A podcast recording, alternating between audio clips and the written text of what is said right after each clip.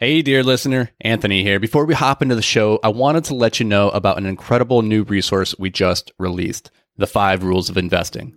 Dan and I are huge advocates of modeling the behaviors of the people who have done what you hope to do. And who better to model when it comes to investing than legendary investors like Warren Buffett, Howard Marks, and Ray Dalio?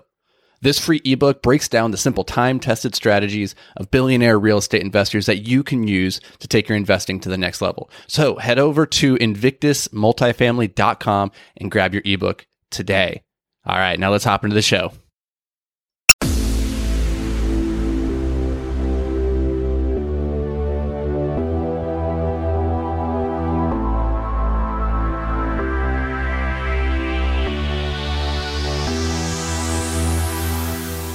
Hello and welcome to Multifamily Investing Made Simple in Under 10 Minutes. This is the show where we take the complexity out of real estate investing in under 10 minutes. Super straightforward, right? Today we're going to be simplifying the ever complex debt. If you've ever heard debt is the enemy, well, that's maybe true to some extent, and to some extent it is patently false. So, Dan, the man, Krueger, why don't you go ahead and break down debt for me from the very highest of levels? Alrighty. Hashtag Dave Ramsey.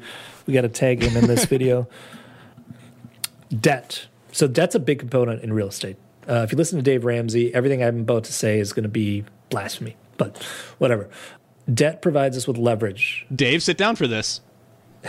Make sure you Uh, sit debt down. provides us with leverage, which which lets us amplify the returns of real estate, and it's a fantastic tool. However, it's a bit different than most of the debt that most people have experience with, specifically a personal mortgage on a, a home, a residence, a single family home, or condo, or whatever. Most people have some experience with that concept, and uh, it's an important topic to talk about because the commercial space has some different debt and it could be a little confusing at first glance. If you're looking at a marketing package for a possible deal and you see some terms in there you might not recognize, and there's some specific nuances that are worth understanding so that you can understand um, uh, the deals that you're looking at because they're going to be a little different on the debt side than just your run of the mill 30 year amortization fixed rate type of deal that we're always pretty used to. So you just you just went through a couple terms there. Let's break it down on the traditional mortgage. If you have a single family home, you're probably familiar with these ideas. That is traditionally a 30 year amortization or a 15 year. Those are going to be the two buckets that most home mortgages kind of fall into. And what that means is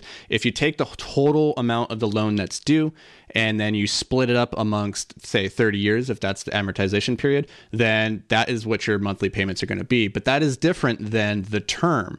So Dan, what is the term? The term is specifically when the load the uh, the the um, uh, the note matures or the loan matures.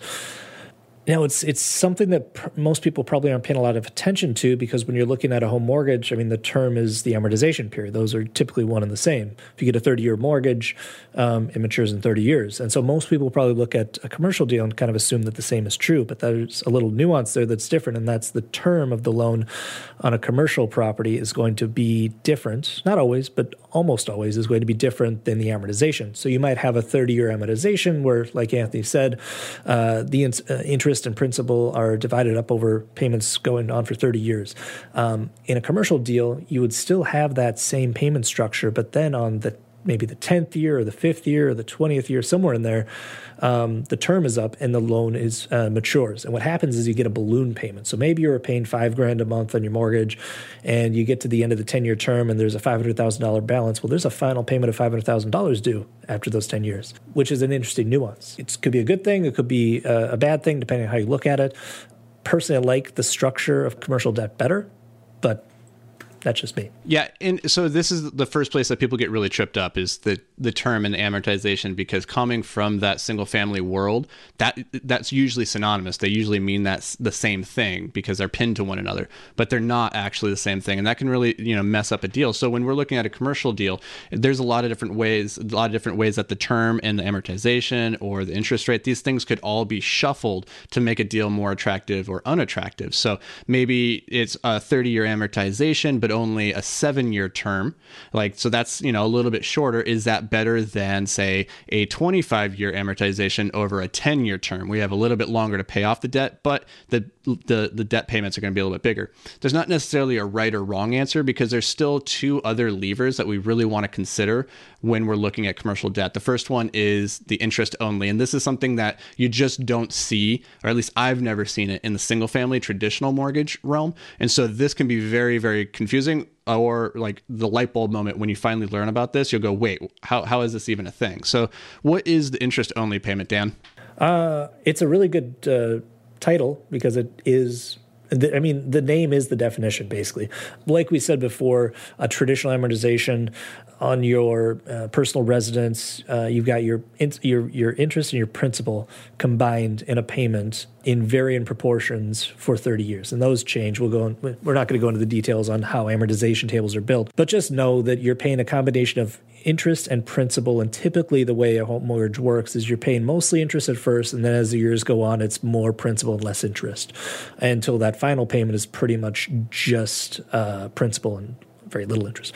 Not really important for this conversation, uh, but when you're looking at commercial properties, there's a, a, feature that's commonly available, which is interest only, and that's the option to pay just the interest for a period of time before principal reduction starts.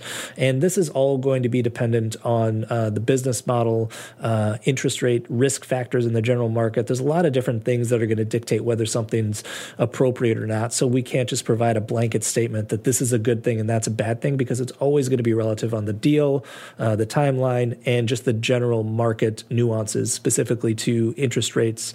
Um, at the federal level and other just you know market cycle nuances that operators need to be aware of. So it's not as simple as saying here's the good thing and here's the bad thing. It's it's always going to be nuanced. So we don't really have a clear cut takeaway thing to note that this is good and that's bad just because it always uh, it always changes. I mean, it's I don't know how better to describe it. It's just uh, it's it's a it's a balancing act between a bunch of different variables and they're always constantly changing and so the the, the environment's always going to be a little bit different. Yeah there's about four levers that are equally important. So like when you're looking at a traditional mortgage a lot of people that i've talked to they get really fixated on the interest rate. Like what what interest rate did you get? And that is one lever. It's not even the most important lever i would say. Uh, i'm not even sure i would say any of these are the most important lever because they can all be very valuable. It just depends on how you push and pull them. And so understanding how they work together and then actually running the model and saying, what do the numbers say?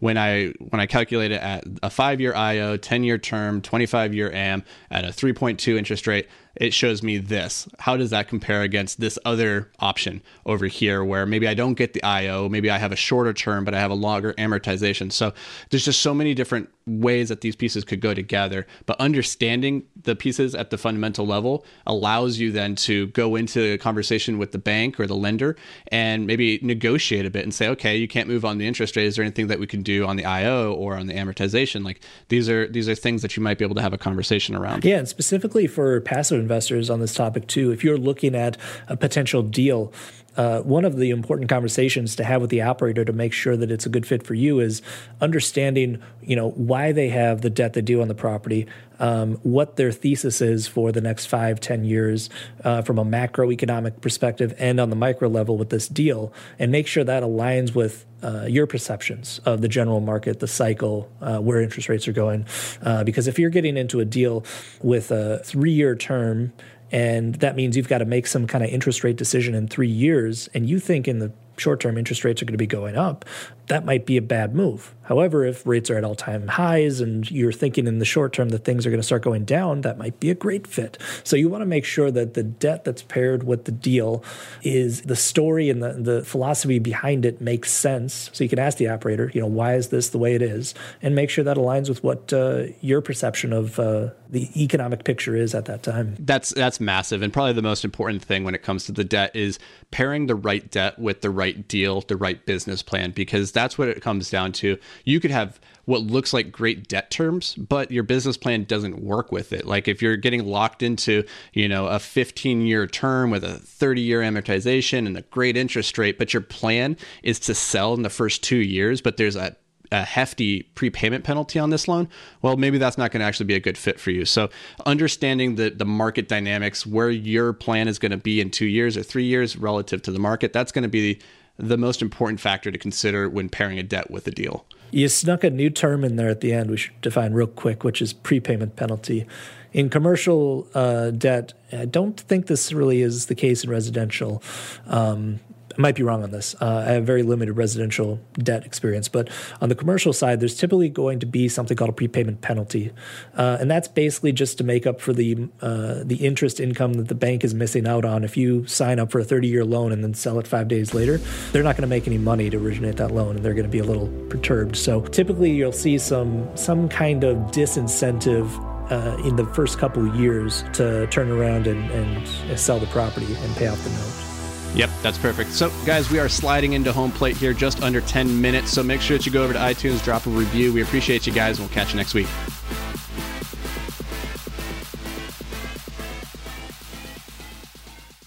Hey, thanks for joining us for another episode of Multifamily Investing Made Simple. If you enjoyed the show, could you do us a massive favor? Head over to iTunes and leave a five star rating and review. Your feedback, it means the world to us as it helps us grow and spread the word about multifamily investing. And don't forget, sharing is caring. So fire this episode over to any friends or family who you think could benefit from learning all about multifamily investing. Thanks, guys. We appreciate every single one of you, and we'll see you on the next show.